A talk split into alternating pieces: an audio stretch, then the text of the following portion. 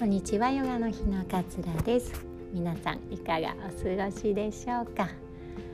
えー、ちょっとねリアルタイムの時間ではないんですけれども放送がね。あの今日の私が録音している今日の空はかなり晴天でとても気持ちのいいね、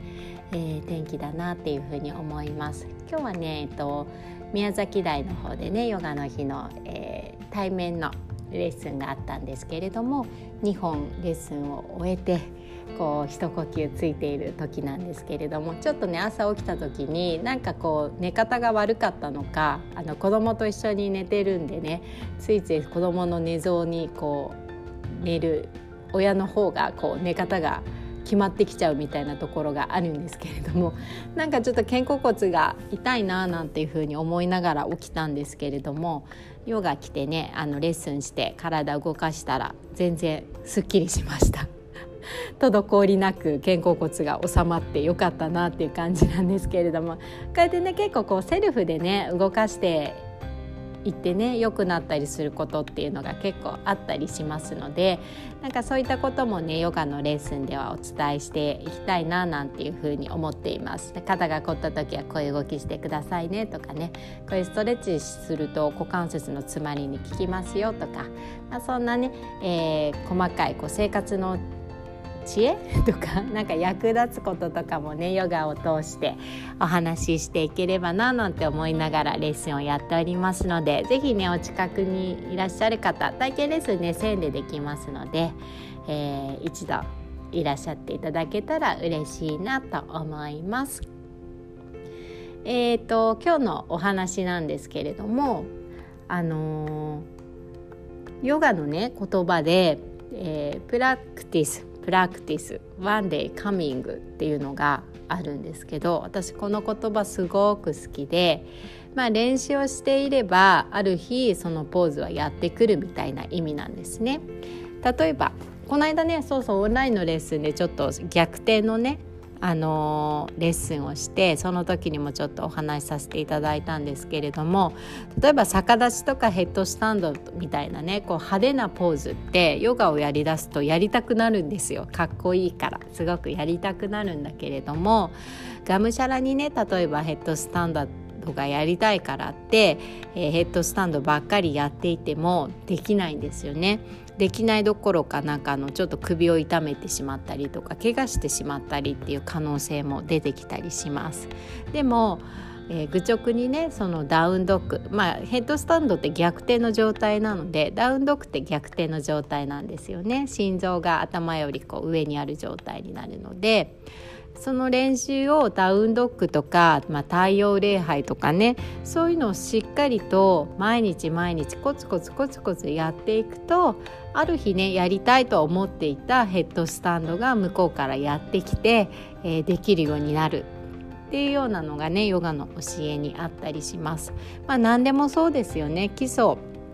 の練習をコツコツコツコツやっていくとある時向こうからえー、今このヘッドスタンドをやるタイミングっていうのは今なんだよっていうふうに教えてくれるそんなね、えー、教えがヨガにはあったりします。で私もヨガ始めた頃はすごく周りの人と比べていたのであれできるようになりたいこれができない自分なんて嫌だみたいなね、えー、思いでいて結構がむしゃらに練習しては膝を痛めたりとかね やっておりました。でもね何十年も続けてそのワンデーカミングっていう意味がなんかようやく分かってきました。あのやっていくうちにあちょっとこれやってみようかな今ならできるかもしれないなって思う時が来るんですよ。でその時にやってみるとスムーズにできたりするんです。だから今が練習していてたくさん練習をしたあなた今これをやる時期が来ましたよってきっとね教えてくれてるんだっていうふうにね思うこと何度も体験しています。ぜひね practice practice one day coming って言葉練習しながら、えー、思い出してもらえるといいなっていうふうに思います。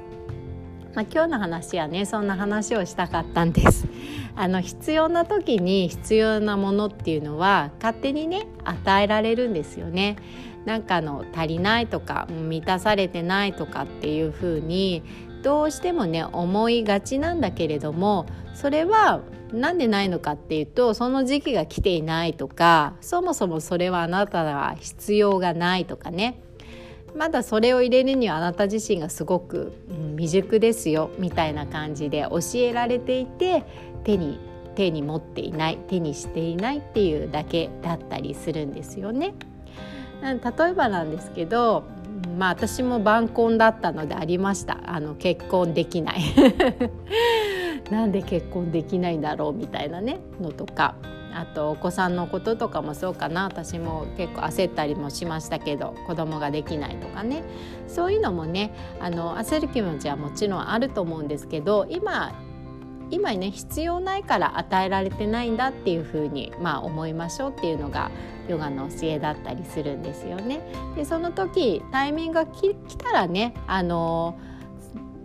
結婚相手に巡り会えたりするかもしれない。っていうのはそのためにね、えー、努力を今はしていく。うん、なんか自分がキラキラできるような趣味を見つけたりとかっていう風にして、えー、自分磨きをしていくとある日そのタイミングが来た時に、まあ、素敵な出会いがね、えー、訪れてくれるっていう風に思えるといいのかなっていう風に思います。まあね、ちゃんとこう丁寧に生活をしていけばねまあ何て言うんだろう最低限の生活っていうのはね必ずこう与えられるものだし一生懸命ちゃんとこう生きてね、うん、仕事をしていればちゃんとしたこう生活っていうのが保障されるっていうふうに私は思います。でもなんかあのあれも欲しいこれも欲しいあれも足りないこれも足りないっていうね思いでいてもなんかよく言いますけど死ぬ時は結局何も持っていけないんですよね。どんなにお金持ちの人でも死ぬ時はお金を天国には持っていけなかったりしますよね。っていうぐらいいつかそういうのって手放さなくちゃいけない時が、えー、出てくるわけなんですよねだから本当に必要なもの自分にとって大切なものっていうのを少し持ってれば実は心はこう満たされていくんじゃないのかなっていうふうに思うんです。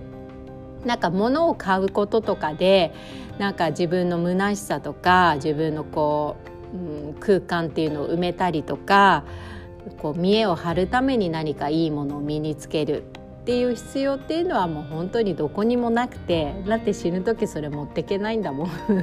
残念ながら。なくてこうありのままの自分を受け入れて今ね必要なこと今を丁寧に生きるっていうことを一つ一つやっていくとある時必要なものが必要な時に、えー、自分たちに降ってくる舞い降りてくるっていうような、うん、考えを持つのがいいのではないのかなっていうふうに思います。すごくねやっぱり焦るんですよ。手にまああの人は持ってるのに私は持ってないこととかっていうことを比較し続けると、まあ、すごく焦るんですよ。なんでできないんだろう？なんで持っていないんだろう？何が足りないんだろう？でもここでねすごくそれに対しての答えを急いでもしょうがなくて答えを急ぐんだとしたらそれはあなたに必要がないものだからっていうことなんですよね。だから周りと比較せずに本当に大切なものだけを持っていけばいいんです。死ぬ時は持っていけないから。だから本当に必要なものって実はすごく限られていると思うんですよね。